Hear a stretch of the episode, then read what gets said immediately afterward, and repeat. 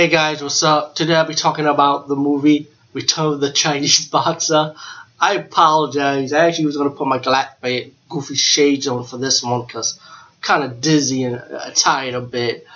But anyway, let's get to the point. Return of the Chinese Boxer, man. I'm still trying to figure it out, man. I don't know if this was actually a, a, a true sequel to the first movie, but either way, man, I'm still satisfied, satisfied, excuse my speech, people, but I'm still happy for this movie. I like it a lot. It just uh, it's been a long time I saw it, so it's like me revisiting this movie once more, you know. But I remember liking it the first time around, so watching it again, I still like it.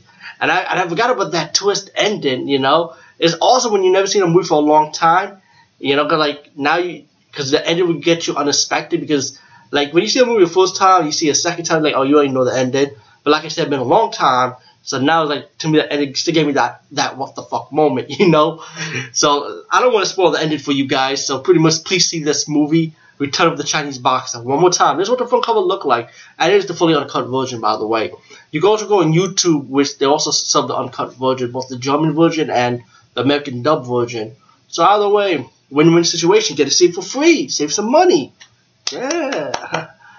You know, it would be cool if Shout Factory released a lot of these old school martial arts movies like this, like they did with the Scream Factory line. They should do like a like a Kung Fu Chopsocky line of DVDs. That should be hot. Scream, I mean, Shout Factory, pick that idea up. Pick it up. Yo, trust me, you got your Kung Fu fans too, people. Oh, yes, we do. Um, okay, let's get to the point. It's pretty to me, I feel like this movie's like two sides of it. You got like the Japanese side of the story and you got the Jimmy Wang Yu side of the story, right? And the Japanese government, like you got this general, he has this idea he wants to take over China, so he wants to like deal with this corrupted general, like in Chinese government, like this corrupted general they mentioned, and they want to give him like swords and like he's a sword collector, so they want to give him like swords to butter him up like like a, like a peace treaty type of thing. But really, the Japanese government want to take over China while you got the Chinese um, men of the country want to stop the Japanese people from seeing this general, and you got another general who had this ideal that he wants his niece to bring two so- like two swords and a pole and her along to see the general. If I'm corrected, I'm trying to remember the story because I saw it. I saw the subtitle by the way, and um, yeah, I like subtitle versions of movies pretty much. But like I said, I saw it on YouTube. The German dub wasn't bad though. Yeah, wasn't bad at all.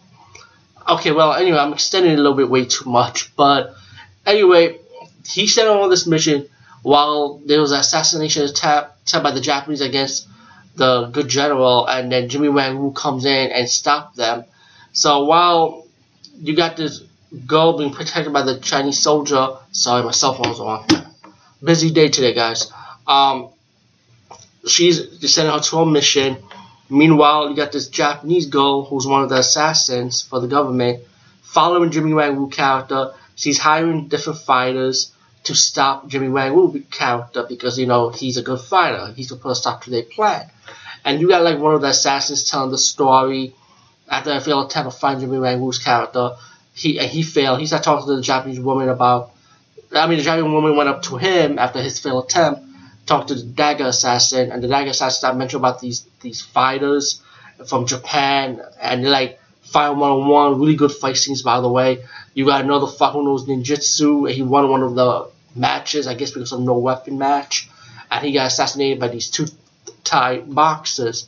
And you're gonna have a comedy mo- moment when Jimmy Wang was gonna fight the two Thai boxers, but it was really good. It really works well in this movie, surprisingly.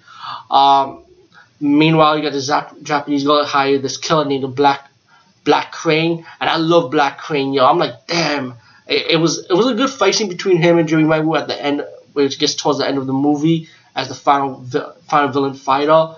But it was like I like Black Crane's style. He's like my he's like my style. I'm from the Bronx, people. When you fight in the Bronx, let me tell you something. To me, it's not about winning or losing. It's about surviving. And I like how this killer was talking. He was talking like you know what? I'm not here for fame, fame or glory. I just, I'm just a killer. You know, I'm just a killer. I want to survive. You know, and he used guns as his weapons to survive. Also, he said, and he's telling the woman, like the woman kind of like bashed him a little bit, like Japanese woman saying that, like pretty much well, you use guns, but he and he's telling the Japanese woman, I can also use other weapons like his fist. So he's telling he's telling the woman like pretty much I could fight hand to hand combat also. So it's not just my guns. My guns are like my last resort, you know. And I like this killer man. Black Crane is awesome, man.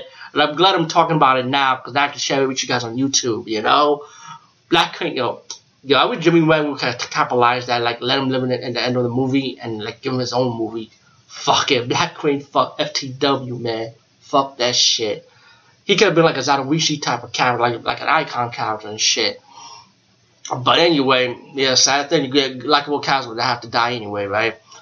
But um, so anyway, while Jimmy Wang is meanwhile he's protecting, help help protect, try to protect the, the Asian niece, the Chinese niece of the general. Meanwhile, fight other fighters, and you got the Japanese female want to perform rituals, hiring hiring different fighters, and also like raising three fighters from the dead. So Jimmy Wang's gonna fight zombies you got the dagger killer. He's coming back, but this time he's gonna prove his dagger by throwing dynamite daggers, you know. And um, as the movie progresses, you know, I mean, the martial arts scenes is awesome. As Jimmy Wang will fight the monk, you know, and he fights the three zombies. Thanks to the dagger killer who's about to kill him too, but he used the dagger weapon, the explosive dagger weapon against the zombies you know.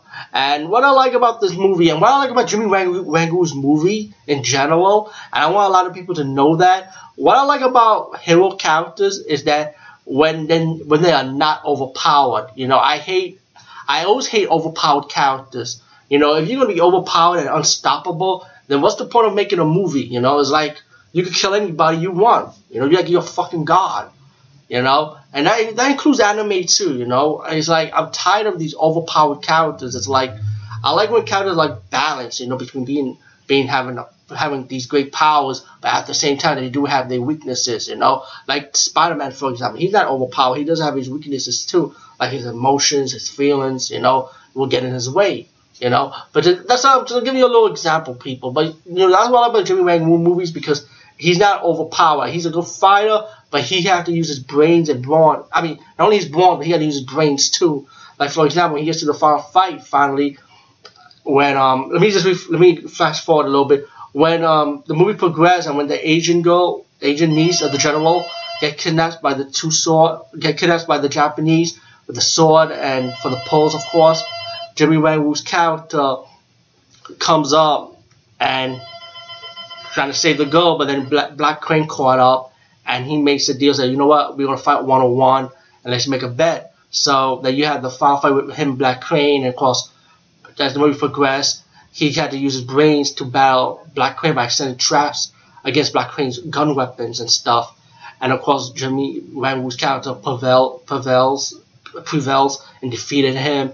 And then when he go, and when he goes to go to the cave to save the girl, he realized the girl was missing and he goes to the general and fi- find out that he, I mean, he goes to the trader of one of the the guy who sold the general. General, excuse me, the phone guy blocking my way.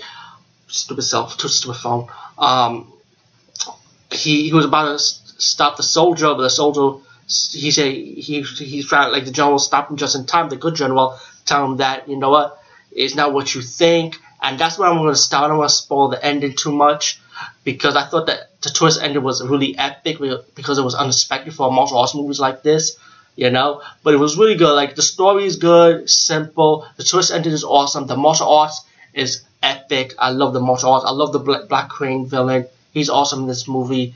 And we told the Chinese Boxer, please check it out and check out a lot of Jimmy Wang movies. Anyway, peace, guys. See you later.